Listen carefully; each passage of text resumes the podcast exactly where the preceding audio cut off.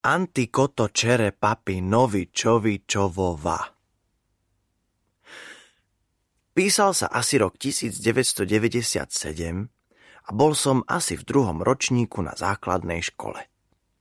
Bola to škola Milana Rastislava Štefánika na Grslingovej 48 v Bratislave.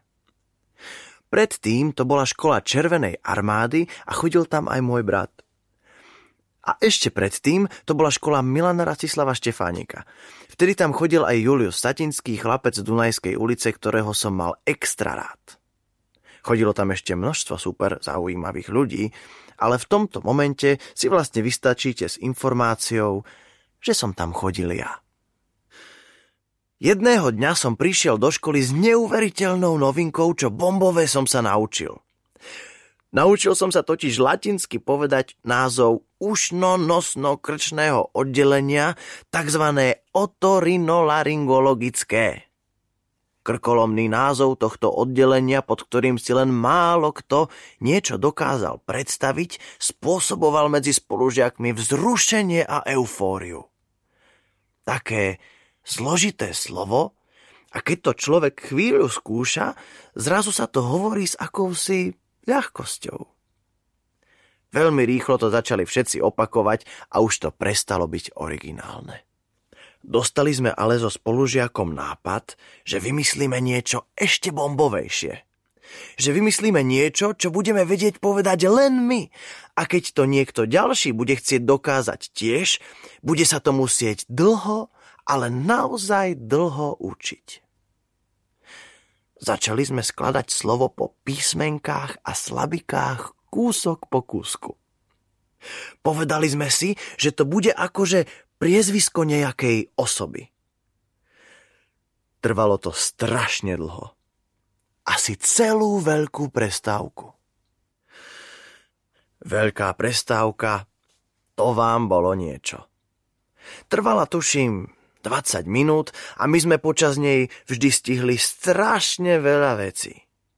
Tam sa odohrával život. Naháňačky, bitky, lásky, opisovanie domácich úloh, po niektorý fajčenie na záchodoch a tak. To bola skutočná škola života. Tie matematické rovnice, to si už dnes nikto nepamätá. Ale tie milostné dopisy, a zážitky z veľkej prestávky, to vám ostane. O 20 minút bolo priezvisko fiktívnej osoby na svete. Verili sme, že sme vymysleli niečo tak originálne a ťažké, že to budeme vedieť povedať len my. Antikoto čere papi novičovičovova. Ale mýlili sme sa. Strašne to frčalo. Všetci to chceli vedieť a povedať, aj keď nikto nevedel, čo to vlastne je a ako to vzniklo a čo to vôbec znamená. Dokonalá davová psychóza. Príde vám to povedomé?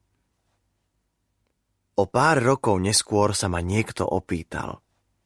A toto vieš povedať?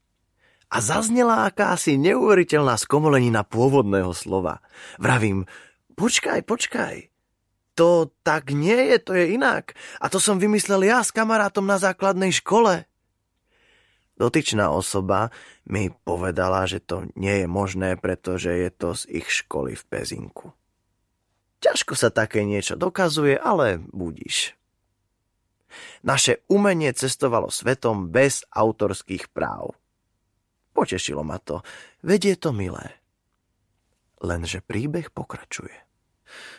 Pred troma rokmi som sa na dovolenke na Sicílii od istej slečny Kataríny dozvedel, že naše neprekonateľné vymyslené priezvisko sa dostalo cez celú republiku z Bratislavy až na východ do Vranova. Ona na to, že to nie je možné. A ja na to, Katarínka, ale je. Ubehlo viac ako 20 rokov od momentu, kedy sme tie slabiky postupne skladali jednu za druhou na dvore základnej školy na Grslingovej ulici.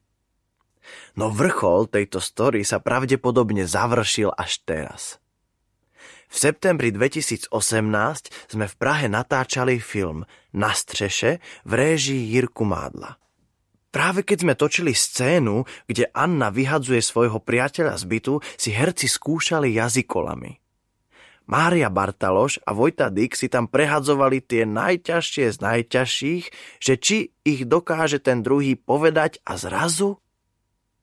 No viete čo? Opäť zaznela skomolenina výplodu detí, ktorá vznikla počas veľkej prestávky v roku 1997. Opäť som sa potešil a tentokrát ma to pobavilo asi najviac. Opäť som im musel vysvetliť, že ako sa veci vlastne majú. A prečo vám to vlastne hovorím? Aby ste to vedeli aj vy. Odteraz budete o niečo múdrejší a už nikdy si nebudete musieť položiť otázku, ako vznikla táto hovadina. Zaujímalo by ma, kam všade to meno našej fiktívnej kamošky z detstva docestovalo a ako sa jej meno pomenilo. Ak ste o nej počuli, alebo ste počuli nejakú inú variantu jej mena, napíšte mi. Fakt ma to poteší. A ak ju stretnete, tak jej povedzte, že ju pozdravujem a spomínam na tie roky 90. A ak ju budete chcieť osloviť, tak pozor. Je to Antikoto čere papi novi čovi čovova. Ak sa vám podcast páčil, môžete ho ohodnotiť a prihlásiť sa k odberu na iTunes a Spotify. A ak si myslíte, že by niekoho počúvanie tohto obsahu bavilo, dajte o tom vedieť ďalej. Zdieľajte alebo doporučte priateľom. Všetky články nájdete tiež na mojom webe www.miromraz.com.